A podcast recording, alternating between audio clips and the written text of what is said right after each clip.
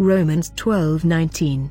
Do not take revenge, my dear friends, but leave room for God's wrath, for it is written, It is mine to avenge, I will repay, says the Lord. After my father's death, I was ready to do anything. The vengeance that I was considering had introduced a terrible hatred into my heart towards my uncles because they were the main cause of the death of my parents. Dear brothers and sisters, the wickedness of men can lead you to disaster if you walk according to the rule of this world, which is an eye for an eye, a tooth for a tooth. As this hatred grew in my heart, I cursed earth and heaven at the same time, wondering why nature, God, was so unjust favoring certain people and endowing them with certain powers of domination over others. To this end, Satan soon gave me a solution to my problem. One day, while a classmate leafed through the horoscopes in an occult journal, I saw in this magazine the address of a great medium who resided in France, and who was called Kakya Mauni? I was very happy with this discovery, for I knew that at least my parents would be avenged. But I was obliged to lie for money. I had to deceive my adoptive parents, my elder sister and my brother-in-law, who lodged me. My sister was of advanced age since his children were much older than me. Her husband was employed by the Cameroon Railways. They lived in the camp of KM5, in a two-bedroom apartment. One of their sons-in-law had handed me an electric drill to resell it. I sold it for 6,000 CFA francs. But when I got home, I lied and pretended that the police had snatched the drill in question. This money allowed me to begin to correspond with the great magician. In the letter I wrote, I explained to him that my problem was to awaken my inner being because I was not born a sorcerer. So I had to become a sorcerer, and even more than a sorcerer so that I could avenge myself. I sent my letter by express mail. Six days later, I received a positive answer. In his letter were two coupons, one yellow and one red. The author asked me to put my saliva on the yellow coupon and put a drop of blood on the red coupon. All the work was free according to him. He even encouraged me in my decision to avenge myself, considering that many young people had gone through the same path to avenge themselves or to become rich. In his letter was also a list of all his clients who had succeeded in various fields. He also explained to me that my life was really threatened in all areas and that I could do no good to protect myself. According to him, he told me that my village was really the center of all this evil activity. I saw that everything he told me was true. He also told me about the airport of sorcery that was installed just behind our house. I knew that because the wizard spokesman said it all the time, with us. Nothing is hidden in witchcraft. What this medium said only confirmed the truth to me. The medium asked me to find a room in which no one was to enter. This was a handicap for me since our house had only two rooms. My older sister lived in a room with her husband, and I slept with my nephew and another cousin. So it was difficult for me to own a room for myself. I could not afford to rent a room outside. Satan soon suggested to me to give up everything I did and go back to the village, since there were free houses there. I made this decision without wasting time, and without taking into account the will of my older sister. I simply told her I had to stay in the village for certain reasons. That day my life took another turn. The word of God tells us this, there is a way which seemeth right unto a man, but the end thereof are the ways of death. Proverbs 14:12 In the evening I went to the station to ride a train to my native village. It was the last evening train, which transported the last natural Martin, according to the creation of Almighty God.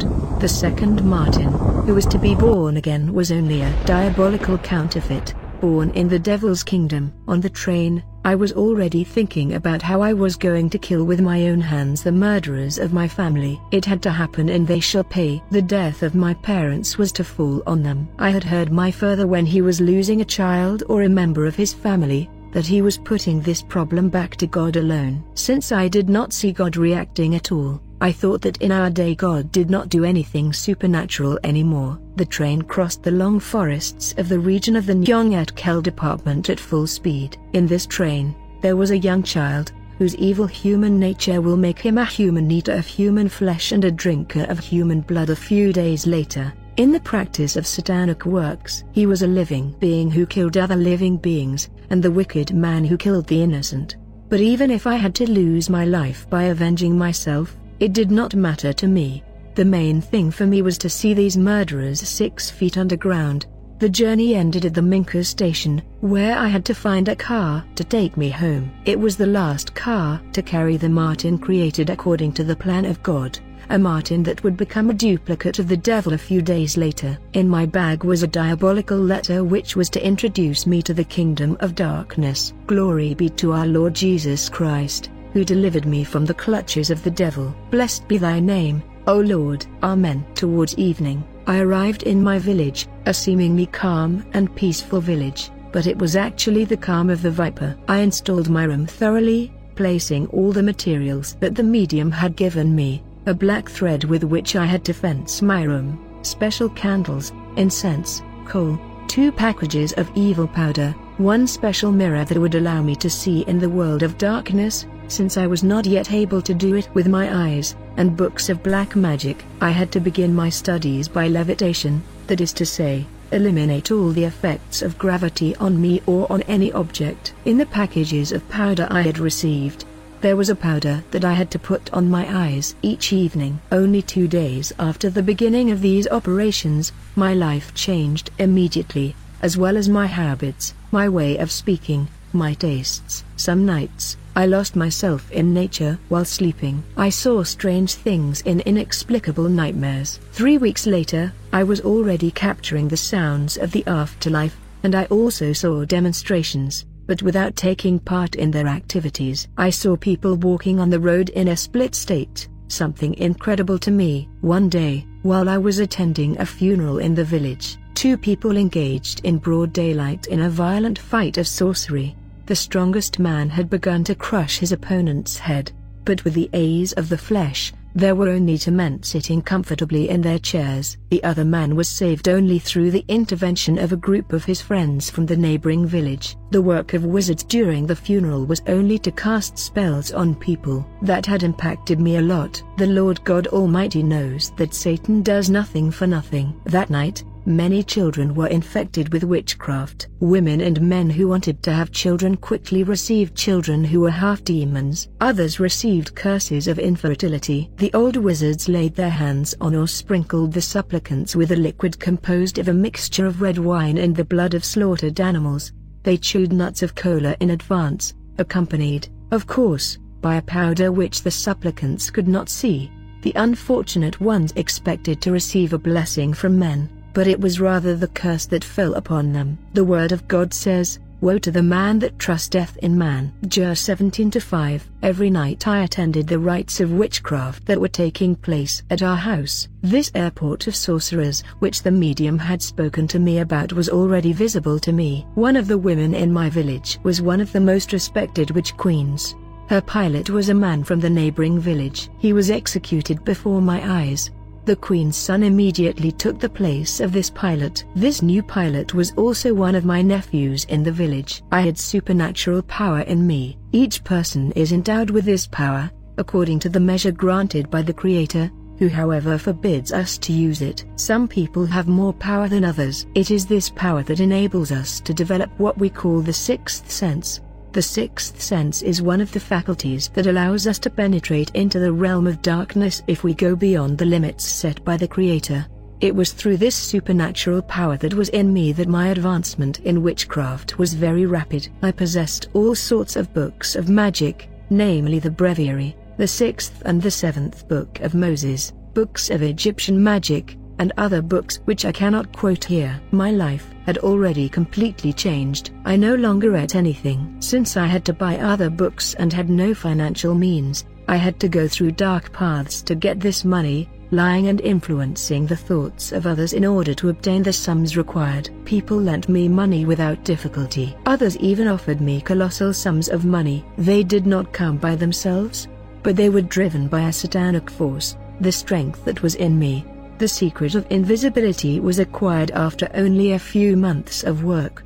People could then enter my room without seeing any book or occult material, and yet everything was there. My master came to visit me almost every day in my room to sort out certain things. He gave me precise advice, warned me about prohibitions, and at the same time appreciated my endurance and my power to pursue the evil plan. He told me one day that he was going to show me the first heaven in a few days, and that I had to do a complete fast, without eating or drinking for nine days, except for the magic potions he gave me. Many wizards already knew who I was. Others even tried to tempt me, but I did not respond to their provocations. I knew already that my vengeance was only a matter of days, and that we were going to laugh. One day, I attended a ceremony of witchcraft, in my hiding place, since I was not to appear during this ceremony. One of my uncles, who was really the king of the wizarding band, executed a punishment on an adept who had not complied with the terms of their agreement. This adept was more powerful than my uncle, and the sentence obliged him to deliver his firstborn to be executed that same night.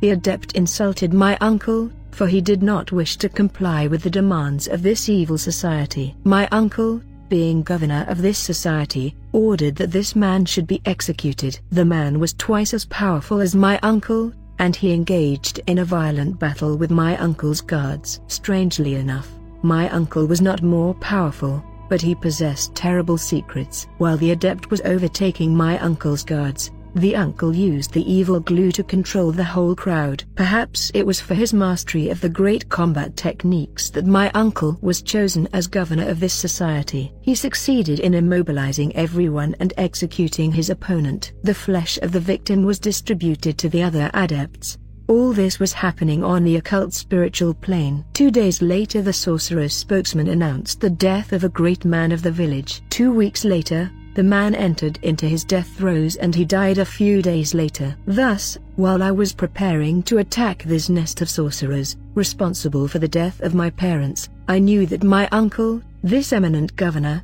was among the culprits. I carefully studied his plans for combat. I already knew his weak points and his tricks in witchcraft fights. My master always advised me to do nothing without his advice. This requirement of submitting to my master did not please me. I was animated by a terrible hatred, especially when the events associated with the death of these innocent people passed through my memory. I knew that I was already well versed in witchcraft and that I could act alone without anyone's help. But the golden rule of the kingdom of darkness prevented me from acting. This rule obliged me to submit to the orders given by my superiors. Mental craftiness was already one of my strengths, which had provoked others to mistrust me. I will have the opportunity, if the Lord Jesus Christ permits, to speak in another book of parapsychology, visualization, which is the science of the mind, and many other things I have the intention to reveal. I was doing five hours of meditation every day at least. According to my master, my first breakthrough was near. I still had to work hard on all dimensions. The power that was in me allowed me to go forward without a single hitch. My master gave me permission to open my room to other people, in order not to arouse the suspicions of those who entered my room. The secret of invisibility was laid at the very entrance of my room. My material, my books, my potions, and all the other items had become invisible to other people. I was already in contact with the demons. Several times a week, I was left alone in the kingdom of darkness in several dimensions. One day I was flogged by the demons for a strange reason, because my girlfriend, who often came to see me, had been pushed by a demon to have sex with me before I left. It was a gross error, and, as the devil does not forgive, it was necessary to punish me for this fault.